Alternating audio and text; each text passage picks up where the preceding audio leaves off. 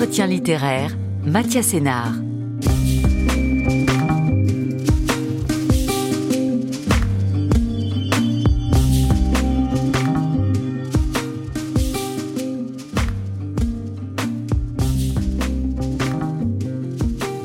Bonjour à toutes et à tous, soyez les bienvenus dans cet entretien littéraire Aujourd'hui, un entretien littéraire bruissant d'histoires singulières.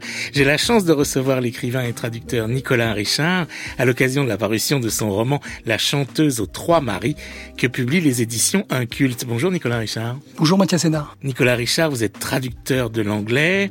Vous avez traduit entre autres Thomas Pynchon, Truman Capote ou Rabbi Alameddin, mais aussi Nick Cave, Brooke Springsteen ou Leonard Cohen. Vous avez publié en 2022 un passionnant essai sur la traduction par instant le sol penche bizarrement. Carnet d'un traducteur aux éditions Robert Laffont. Vous êtes aussi romancier, auteur de récits aussi disparates que Les Soniques, objet singulier écrit à quatre mains avec Kid Loco, un roman d'espionnage intitulé La Dissipation, ou encore la chanteuse aux trois maris, paru aux éditions Inculte, qui sera l'objet de cette conversation. Nicolas Richard, la chanteuse aux trois maris, s'ouvre en 1914 dans une petite ville du Nord lorsque Emma, employée dans une mercerie, reçoit la visite de Marcel. Oui, elle est séduite par Marcel. C'est l'ouverture du roman et euh, extrêmement rapidement, il y a une histoire d'amour, un mariage et une mort violente. Tout ça en quelques pages. Mais ça résume bien le, d'ailleurs la dynamique du, du récit, qui est quand même, je pense, un, des romans où il y a le plus de rebondissements, mm. presque par page. Alors on va suivre pas seulement Emma, euh, aussi beaucoup d'autres personnages. Et Nicolas Richard, alors comment est-ce que vous avez eu l'idée de justement écrire un roman qui commence dans le nord de la France, qui ensuite se passe euh, à Toulouse, ensuite en partie en Amérique du Sud, en Afrique, on y reviendra. D'où vient cette histoire de cette chanteuse aux trois maris? Alors cette histoire, elle vient en grande partie de ma famille en fait. Il y a une vingtaine d'années, j'avais fait un entretien avec ma grand-mère et je venais de finir la traduction d'ailleurs de Le temps où nous chantions de euh, Richard Powers. Et ça m'avait frappé la façon dont il racontait une histoire familiale. Et là, je m'étais dit, mais en fait, euh, je suis persuadé que si on se penche un peu sur n'importe quelle famille on va trouver des sortes de démultiplications euh, de, en, termes de rebondissement, mais aussi géographique, pas nécessairement, mais ça peut. Et de fait, l'histoire que racontait ma grand-mère se déployait déjà euh, sur le continent africain, sur le continent sud-américain, et puis en Europe. Donc ça m'a servi en fait d'une certaine manière de canevas. J'avais pas spécialement envie de raconter l'histoire de ma famille. De fait, à l'arrivée, ça ne l'est pas vraiment. Mais le fait qu'on puisse, comme ça, euh, quand sa fille a deux ans, en tant que jeune maman, tout quitter et aller tenter une carrière à monter vidéo puis de Buenos Aires, ça arrive, quoi. Mais ce, ce, ce récit, Nicolas Richard, euh, cet entretien euh, avec avec votre grand-mère, euh, vous le faites dans l'optique de déjà d'écrire un livre ou pas du tout? Si, complètement. D'accord. J'étais pas du tout curieux d'une vérité familiale sur mes ancêtres. Ça, franchement, ça m'intéressait pas du tout. Ça m'intéresse toujours pas plus que ça. En revanche, je m'étais dit à l'époque, c'était, j'avais déjà l'esprit diabolique. Je m'étais dit, euh, ah, il y a vraiment un matériau là. Euh, sauf que 20 ans ont passé avant que je m'y colle, parce que je, longtemps j'ai pensé que j'allais raconter l'histoire de ma grand-mère et que c'était assez romanesque. Euh, ne serait-ce que parce qu'elle m'avait dit euh, la gueule enfarinée. Euh, ah oui, moi mon père, il s'est fait quand j'avais 9 ans, il s'est fait assassiner par un sorcier jaloux. Donc ça, je trouvais ça dingue qu'elle me dise ça comme ça, sans manifestement en être affligé plus que ça. Mais bon, je me suis dit, oh quoi, il était son père à elle est parti en Afrique sur les rives du, là, du, du fleuve Niger et il s'est fait assassiner par un sorcier jaloux. Bon, ça, ça me rappelle quelque chose quand même. C'est quand même un peu dans, dans, dans le livre, euh, le, sorcier jaloux. Oui, mais sauf que 20 ans ont passé parce que euh, euh, finalement c'est une fausse piste de penser que c'est moi qui allais raconter l'histoire de ma grand-mère. Et c'est quand j'ai commencé à griffonner que je me suis rendu compte qu'il fallait que la narratrice, ce soit Jeanne, c'est-à-dire le, l'alter ego de ma grand-mère, et que l'histoire qu'on raconte soit finalement celle de la génération du dessus, c'est-à-dire celle de son père. Euh, médecin, etc. D'ailleurs, le, le, la narratrice dont on, on comprend, euh, Jeanne, qu'elle est née en 1915, qui, qui, est celle qui nous raconte l'histoire, euh, à, la, à, la, donc à la première personne, qui est notre, notre guide euh, dans, dans ce monde, ça pourrait être votre grand-mère. Elle a certains points communs. En termes de personnalité, je crois qu'elle lui ressemble pas du tout. Ma, ma grand-mère, je la connaissais pas très bien et euh, elle me semblait plutôt antipathique.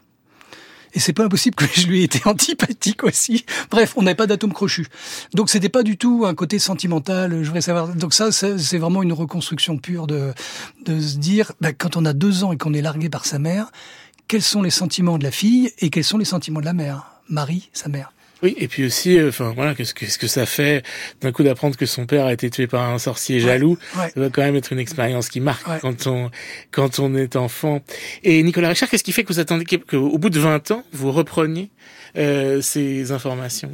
Je suis allé dans les archives parce qu'en fait, je me suis rendu compte que l'histoire familiale, elle, elle se répétait. Et donc c'était des, des passages obligatoires, justement, voilà le coup du sorcier jaloux par exemple. Et après, moi, il, je suis passé par le stade où j'ai questionné euh, ce discours officiel presque, et je me suis dit mais euh, le gars est médecin, il, est, il revient de la Première Guerre mondiale, qu'est-ce qu'il va faire à Diray Qu'est-ce qu'il va faire dans ce petit village? Je suis quand même allé euh, regarder ce que c'était. C'est une petite ville, mais à l'époque c'est quand même un bourg pas très important. Qu'est-ce qui fait ouais. Qu'est-ce qui fait qu'il va là? Et c'est là où je me suis rendu compte qu'il avait travaillé pour une société euh, cotonnière. Contrairement à ce que la légende familiale aurait éventuellement laissé entendre, c'était pas un médecin bienveillant qui allait euh, sauver son prochain et guérir. C'était pas que ça. Il était engagé dans une, employé par une société beaucoup plus. Mais alors ça, c'est un des, des thèmes qui rendent la chanteuse aux trois maris euh, passionnante, euh, Nicolas Richard. On va y venir, mais prenons peut-être les, les choses dans l'ordre.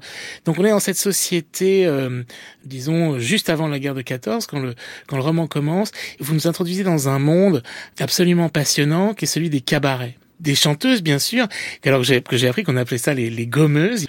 Et en tout cas j'ai lu que c'était des, des, artistes de cabaret les prestidigitateurs les acrobates les raconteurs de genre et, euh, et les gommeuses. Et vous aviez déjà ce, ce matériau? Ça vous intéressait le monde des cabarets Nicolas Richard? Non, ça m'intéressait pas dans l'absolu, mais quand j'ai commencé à creuser, j'ai trouvé ça fascinant, et exactement pour la, raison que vous indiquez, c'est-à-dire presque autant pour les mots, parce que la gommeuse, j'adore ce, terme qu'on croit comprendre, mais qu'on identifie, on n'identifie pas trop, mais on dit aussi euh, euh, sur des, des articles, des recensions de concerts ou de prestations, on, on, parle de diseuse et c'est pareil j'étais pas tellement familier de ces, ces termes-là ou, ou les spectacles de, de, magie quelle forme ils ont. Puis après du coup d'archive en archive je suis tombé sur des modes d'emploi qui expliquent les tours de magie. Donc je, je me suis un petit peu enfoncé ah oui il y en a un qui est très important qui est longuement expliqué sur lequel on reviendra d'ailleurs. Donc c'est ça un peu cette, cette ambiance de l'époque. On a l'impression qu'il y a une certaine reproduction d'une forme de, de faconde aussi de, de, de façon de parler de, de plaisir justement de ce français qui aujourd'hui nous paraît soit argotique, soit mm. soit un peu désuet, évidemment qui, qui, nous paraît bien loin de, de la façon de parler aujourd'hui. Mais ce qui est en fait le plus dépaysant, je crois, et peut-être la raison pour laquelle j'ai été propulsé dans cette fiction, c'est d'attaquer par l'angle étroit de l'histoire personnelle, de quelques personnes, de quelques lettres, et puis de me rendre compte qu'en fait ça correspondait à la grande histoire, mais que jamais j'aurais porté ce regard dessus, parce que finalement on parle comme on parle quand même de la de la guerre de 14-18. Enfin, on n'en parle pas, mais c'est le contexte lointain, euh, la colonisation. Mais c'est pareil, c'est jamais abordé de manière frontale. Et du coup, ça m'a un petit peu déstabilisé cette idée que on puisse évoquer cette période sans immédiatement euh, faire un rappel à l'histoire et qu'elle elle, bruisse un peu au loin, en indirect. Essayer de mettre en scène des des rapports entre les personnages avec ce contexte lointain, ça ça m'a paru intéressant. Et donc Emma, qui est un peu le euh, celle qui, disons, l'araignée au centre de la toile, qui est la chanteuse aux trois maris, même si c'est pas elle, on vient de le voir, qui, qui raconte cette histoire. Et il y a aussi une Marie, qui est le, le, le, deuxième personnage féminin extrêmement important. Emma commence donc une carrière de chanteuse sous le nom de Lucie de Maille. On la retrouve immédiatement en Algérie. Diseuse extraordinaire. Qu'est-ce que c'est qu'une diseuse extraordinaire? Ça, c'est c'est le terme un des termes journalistiques de l'époque. Euh, les, les, journalistes, euh, je crois que c'était un, un, journal de, de Toulouse, qui avait parlé de, des prestations euh, de chanteuses comme ça. Toulouse, d'ailleurs, qui est le centre français de, Mm. de cette histoire, puisque le premier mari, non, le second mari de d'Emma est toulousain et jeune médecin, apprenti médecin, se retrouve à être enrôlé, pas enrôlé, mais à être appelé sur le front de la guerre de 14. Et ça donne aussi une certaine proximité à cette guerre de 14, qui est un peu aussi un des, un des moments importants du récit. Ouais. Et un, un des aspects, mais alors là encore, j'ai attaqué un peu le euh, la face par le versant nord, c'est-à-dire que la guerre de 14, les, les documents sur lesquels je suis tombé, qui m'ont intéressé, qui m'ont paru romanesques et que j'ai utilisés, c'est euh, l'usage de la cocaïne et l'usage de la morphine en fait sur place, en particulier les les pilotes euh, les pilotes anglais, enfin le- une grande partie des soldats anglais tournaient vraiment à la cocaïne en fait, et la morphine était euh, faute de médication plus efficace, était un peu ce qu'on utilisait pour beaucoup de choses, avec des addictions possibles. La drogue est justement un des thèmes euh, qui traverse un peu toute la chanteuse euh, aux trois maris, et notamment cette question qui vont intéresser le, le jeune médecin de euh, qu'est-ce que c'est que la désintoxication, comment est-ce qu'on peut sortir, donc son camarade Émile par exemple, de euh, des addictions les plus les plus profondes. Oui, ce sera la thèse de Jean Lacroix. Il, il écrit une thèse pour euh, qui s'appelle démorphinisation, qui prouve qu'on en fait un peu trop quand même sur la morphine. Euh, en fait, ça peut s'arrêter, c'est l'affaire de 5-6 jours. Il faut, il faut y aller brutalement. Et d'ailleurs, il y a des recherches en Allemagne, euh, du côté de Berlin, et on, euh, la preuve est faite que, avec un peu de volonté, cette histoire de méthode douce, ça rime à rien. Et ça, ça me plaisait pas mal comme propos, d'autant que le meilleur ami de ce jeune médecin, Jean Lacroix, euh, Émile, Richard, euh, bah lui est, est accro à la morphine et ne s'en sort pas en fait. Et donc, c'est ce qui est assez passionnant, c'est de voir à quel point cette relation euh, avec les drogues a une histoire. Il y a un moment où on pense que le plus simple, c'est de retirer la drogue, d'enfermer la personne pendant plusieurs jours. En toute simplicité. Et, en toute simplicité et de voir ce qui se passe. Ouais, mais, mais quand on s'intéresse à l'histoire des drogues, on se rend compte quand même il y a souvent des rapports avec euh, avec l'armée, beaucoup beaucoup de drogues.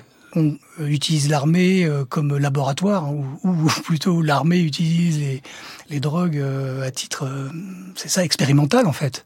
Donc là, c'est un écho indirect à ça. Et donc cette société de l'immédiate après-guerre, elle est elle aussi, et donc ces, ces, ces cabarets toulousains sont eux aussi traversés par par la drogue, par le- la possibilité de s'en procurer. Tout le monde demande aux jeunes futurs médecins euh, dont les études ont été évidemment interrompues par la guerre, euh, s'il peut s'en procurer plus ou moins facilement. Enfin, là, on sent que c'est c'est déjà euh, finalement un peu comme aujourd'hui un, un thème extrêmement présent dans la vie quotidienne des gens de la nuit. Oui, parce que c'est, moi, ça, ça me fascine en fait la la vie interlope. C'est il y a exactement un siècle en fait. Hein. C'est la vie interlope il y a un siècle. Donc je la mets en scène à Toulouse, au Noctambule, à Paris, au Dancing de Ménil, et puis à Dakar, euh, au Ara Select. Donc c'est trois lieux où en fait on a une euh, une société de la nuit qui du indirectement, enfin assez directement préfigure ce qu'on peut connaître aujourd'hui finalement. Alors il y a quelque chose d'assez fort dans le, le, le premier euh, mari de, de d'Emma, ce, ce Marcel dont on a parlé tout à l'heure, qui va tomber, euh, on ne sait pas trop comment, du pont de, du pont Lafayette euh, à côté de, de la gare de l'Est, et dont on apprend à la toute fin du, du livre qu'il a cette, cette sentence pour résumer sa vie. Que fait ce Marcel? Je lis des bouquins, je sniffe, je fume, je foire des projets glorieux. Alors ça, c'est le frère de Marcel. Ah. Parce que Marcel, c'est le premier mari qui effectivement meurt tout de suite. Et il a un frère qui parlera un peu à son enterrement, qui est poète, euh, euh, hippie 100 ans avant, avant la lettre, ça, 70 ans avant la lettre, mais qui va être effectivement un des personnages importants pour essayer de comprendre ce qui s'est passé. Je trouve cette phrase absolument magnifique. Je lis des bouquins, je sniffe, je fume, je foire, je foire des projets glorieux. C'est presque une devise. On a envie de vivre avec cette sentence, non? Ouais, moi je l'aime beaucoup ce personnage. Surtout foirer des projets glorieux, ça me semble un, un, un très très beau programme. Donc 1914, Toulouse, première destination, l'Algérie, on l'a vu, retour euh, en France, mort du premier mari, second mari, Le calvar. le Calvar, alors qu'il lui a donc en Algérie, euh, qu'elle rencontre donc dans ce dancing algérien, euh, inventeur et producteur du réducteur de vitesse à vis sans fin. Mm. j'ai imaginé que c'était un genre de boîte de vitesse pour les véhicules à moteur. Oui, c'est ça, mais ça peut servir par exemple pour euh, pour descendre des stores, ça c'est utilisé absolument euh, enfin ça l'a été en tout cas dans énormément de situations. D'ailleurs, il est très riche. Voilà, c'est un, riche industriel et lui aussi, il est traité euh, comme le premier mari, rencontre, histoire d'amour, mariage, mort et tout ça en deux pages. Et après, c'est après un coup de couteau lui poignardé dans un lupanar à Toulouse pendant que sa femme était s'apprêtait à monter sur scène, la chanteuse. Et après, le motif va se développer. lui meurt, mais le motif de la vitesse à ralentir avec la vis sans fin, elle va perdurer via la première femme de ce personnage. Ça paraît compliqué dit comme ça, ça ne l'est pas tant que ça. Non, ça n'est pas tant que ça, parce que ce sont des gens qui se croisent, en fait, dans cet hôpital à Toulouse, où Jeanne, en fait, la narratrice, on apprend qu'elle est née de euh, la première femme de ce euh, C'est ça. Jean, le Calvar. Oui, bah ça, ça c'est le côté presque euh, théâtre de boulevard là qui me plaît, c'est-à-dire que à un moment donné, on peut imaginer des, des entrecroisements d'itinéraires ça c'est ça c'est ma première phase euphorique. Et puis la deuxième phase euh, plus plus sévère, c'est de dire bon bah s'ils se croisent, dans quelles conditions, comment est-ce possible, euh, quelles sont les objections à faire. Et voilà. Alors Nicolas Richard, parmi les très nombreuses péripéties de la chanteuse aux trois maris, il y en a une qui est très importante, on va pas la replacer exactement dans l'engrenage du roman, c'est un numéro de magie qui finit mal. Alors ce numéro de magie en soi est assez fascinant puisque c'est un magicien au nom italien qui déshabille son assistante à coup de Winchester, donc une, une carabine à répétition, en lui retirant avec des balles et à distance un à un ses vêtements. Et ce numéro tourne mal, c'est un des leitmotifs du, du, du texte. On apprendra bien sûr pourquoi, comment, petit à petit. Euh, comment est-ce que vous avez eu cette idée absolument incroyable de, ce numéro euh, Est-ce que ça existe d'abord? Ouais, ouais, c'est un numéro qui existe. Je suis, je me suis retrouvé à la BNF euh, avec un petit, euh, avec plein de paplards, mais entre autres un petit fascicule avec la description du tour et, euh, et ça, ça m'intéressait beaucoup en fait euh, de cet aspect mode d'emploi. Comment ça marche Et ce que vous pourriez préciser éventuellement, c'est que c'est les deux personnages qui sont impliqués dans cet assassinat apparent, cette mort malencontreuse, sont eux-mêmes deux personnages presque en, en, construction, parce que Benedito Orale, le magicien, il a un accent italien, mais intermittent. On n'arrive pas à savoir si il fait semblant, s'il est vraiment italien, s'il surjoue. Et euh, Munson, son assistante, elle-même semble avoir des traits asiatiques. Elle dit parfois qu'elle vient d'Indochine, mais pas toujours. Et donc voilà, il y a ce, jeu de, reflets là, qui fait que non seulement ce qui s'est passé entre eux peut inviter au doute, ça va être un des éléments un peu clés de l'énigme générale, et en plus, euh, on ne sait pas trop qui croire puisque finalement la narration, c'est quand même Jeanne, quand elle est une dame assez âgée, très très longtemps après l'action, et qui essaye de se remettre dans l'état d'esprit dans lequel elle était quand elle avait 9 ans, en se disant, là, il y a plus d'intensité, et c'est presque ça que j'ai envie de retenir. Oui, parce qu'elle a 85 ans, si je compte pas trop mal. Elle est née en 15 et on est en 2000 au moment où elle raconte l'histoire. Donc oui, elle, elle est pas toute jeune. Euh, mais on va pas raconter le, le, le fond de l'affaire euh, Benedito. En tout cas, il y a, y a, un exil, un voyage qui est pris par beaucoup des personnages du, du roman, qui est le premier, la première destination, qui est l'Amérique du Sud. Et là, on a aussi un, un bref récit de ce qu'était euh, l'Uruguay et euh, la capitale de l'Argentine, Buenos Aires à l'époque, et notamment sur l'établissement de, euh, de la psychanalyse européenne, mm. puisqu'il y a le personnage de cette femme médecin, personnage très attachant d'ailleurs, qui s'établit à, à Buenos Aires après un passage à Montevideo. Alors déjà, venant d'Europe, c'est pas si facile d'entrer à Buenos Aires. Donc en, certains, éventuellement, qui auraient des choses à se reprocher, euh, soupçonnant qu'il n'obtiendrait pas si facilement un passeport ou un visa, préfère passer par Montevideo. Après, c'est plus simple de faire le, les quelques heures de trajet euh, en, en, bateau. Mais l'itinéraire qu'on devine derrière, Toulouse, euh, Buenos Aires, les cabarets, les chanteurs, c'est aussi Carlos Gardel. Vous y avez pensé ah non. Euh, vous n'y avez pas pensé Qui suit exactement cet itinéraire-là, puisque je pense qu'il naît à Toulouse et qu'on le hmm. retrouve ensuite euh, en, en Argentine, à Buenos Aires. Et puis, Deuxième destination, alors extrêmement importante. Vous voyez, on a, euh, c'est un peu comme dans voyage au bout de la nuit. On passe par différentes euh, phases. On est en Afrique. Il fallait une partie africaine, sans doute, à ce roman, euh, au Mali, au Mali et, et au Sénégal. Est-ce que ça faisait partie du projet, justement, la, la description de la société coloniale par de l'espace français, on va dire, l'espace colonial français. Euh, D'abord euh, l'Algérie, même s'il est évoqué. Ensuite euh, le l'Afrique de l'Ouest, euh, le Sahel. Non, non, j'avais pas du tout de projet. Euh, non, ça s'est pas posé en ces termes. Ça c'est plutôt la façon dont j'ai procédé, c'est d'avoir eu quelques éléments sur mon histoire familiale et ensuite de me dire mais en fait euh, c'est quoi cette histoire? Parce que quand même dans, dans la légende familiale, ça c'est mon oncle qui m'a raconté ça, la chanteuse se retrouve dans un haras à Dakar. Et là, euh, et là, il y a une sorte de, j'y arrive pas tellement à, à, traiter cette info. Un haras à Dakar. Donc finalement, la façon dont j'ai procédé, c'est que je me suis intéressé à l'élevage des chevaux à Dakar. Et je me suis dit, bah finalement, euh, c'est pas impensable d'imaginer un lieu où on élève des chevaux qu'on louerait à l'armée et où il y aurait euh, le samedi soir, par exemple, des fêtes, des concerts, des spectacles. Mais il, faudrait, il fallait un moyen d'arriver jusqu'à Dakar. Et pour ça, il y a justement ce moment qui est un des plus passionnants du, du roman, qui est le, le, le Mali et cette société coloniale de culture du coton.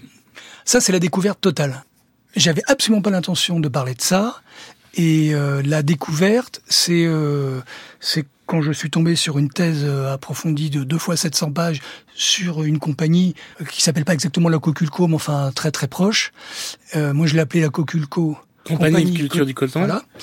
Et en fait, j'avais pas réalisé, je, je, soupçonnais même pas en fait que ça puisse fonctionner comme ça. Donc là, je, je me suis appuyé sur des témoignages euh, tout à fait réels de concernant la façon dont fonctionnaient ces entreprises avec des deniers publics et qui en fait euh, au prétexte de lancer économiquement une région euh, une, une, région des bords du Niger on maintenait les, les populations en esclavage et perturbait l'économie euh, totale de la région en fait. Tout ça c'est une vraie découverte. Et comme pour la magie euh, je suis tellement fasciné par ces infos que je découvre que je les intègre à, à mon récit.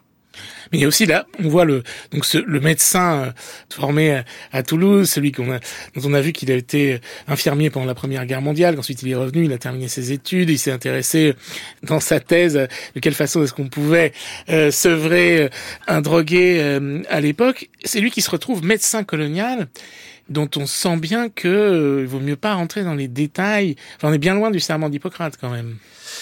Ouais. Et en plus, ce, Jean Lacroix, médecin qui se retrouve à Diré, c'est pas un mauvais bougre. Simplement, il se retrouve même si la question que se pose sa fille Jeanne, c'est qu'est-ce qu'il est allé foutre là-bas en fait? Pourquoi est-ce que il a une carrière qui l'attendait à Toulouse? Est-ce qu'il a autre chose à cacher? Qu'est-ce qui fait qu'on fuit comme ça sur un autre continent?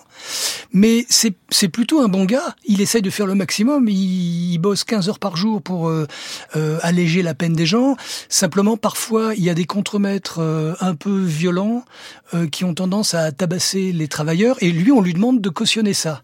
Et donc il y a une discussion avec sa compagne de l'époque, Syrah, euh, du moment qui vit avec lui et qui lui dit mais euh, là il faut que tu prennes position de manière plus claire. Je, on peut on peut pas rester ensemble si tu courbes les chines. Et en fait, euh, comme beaucoup de bons élèves, t'as courbé les chines dans ta famille, t'as courbé les chines à l'armée, et là t'as un boulot de salopard et tu continues de courber les chines. C'est euh, voilà.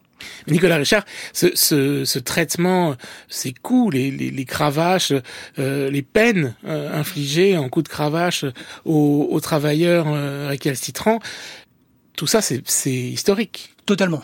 Ah, c'est totalement fondé, oui, oui, absolument. C'est d'ailleurs, je, je, mentionne à la fin du livre, je mentionne deux références, dont, euh, dont cette thèse. Euh, le nombre de coups de bâton n'est pas inventé. Le, le... non, non, tout ça, c'est absolument avéré. C'est ça qui est glaçant. Les médecins euh, était là. C'est-à-dire que ce, ce, ce, rôle de, de médecin existait bien dans, dans ce moment-là. Absolument. Et comment est-ce que vous avez imaginé alors que Jean puisse euh, s'en sortir? Est-ce que c'est justement grâce à au fait qu'il a cette, cette compagne et cette autre fille qui est la demi-sœur donc de de la narratrice? À quel moment euh, vous croyez qu'il va Bah, je sais pas si son sort. Alors là, peut-être, euh, on peut pas trop dire ce qu'il arrive euh, à Jean Lacroix, mais euh, je suis pas persuadé qu'il s'en sorte en fait.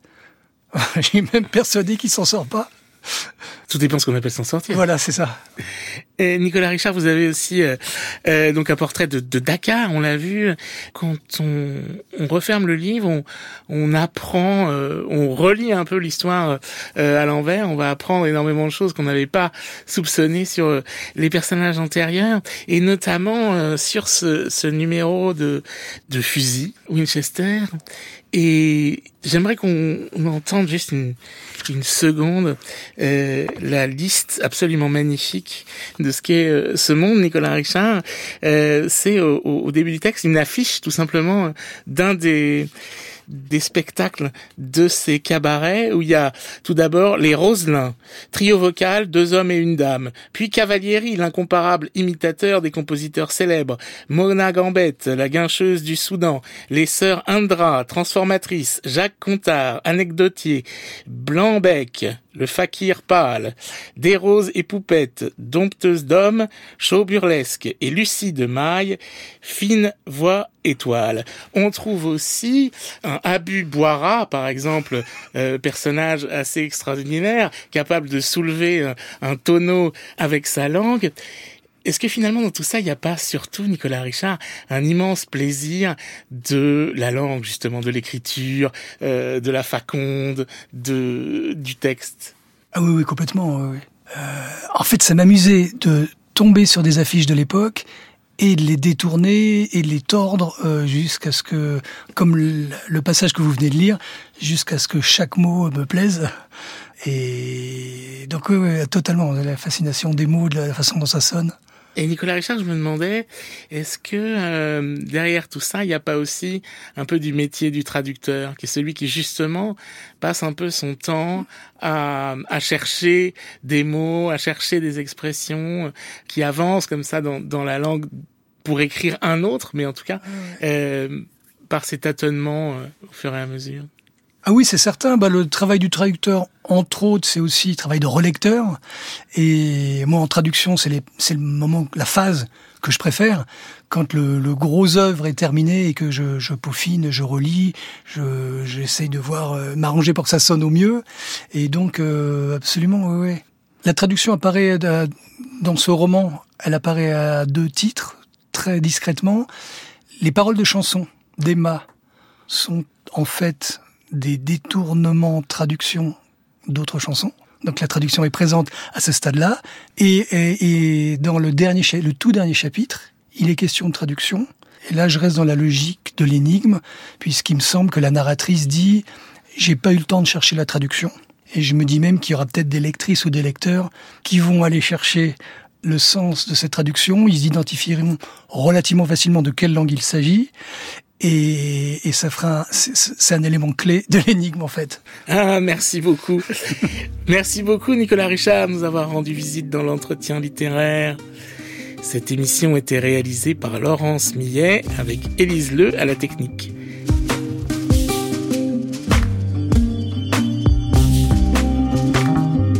Merci à Aurélie Marseille qui m'a aidé à la préparer.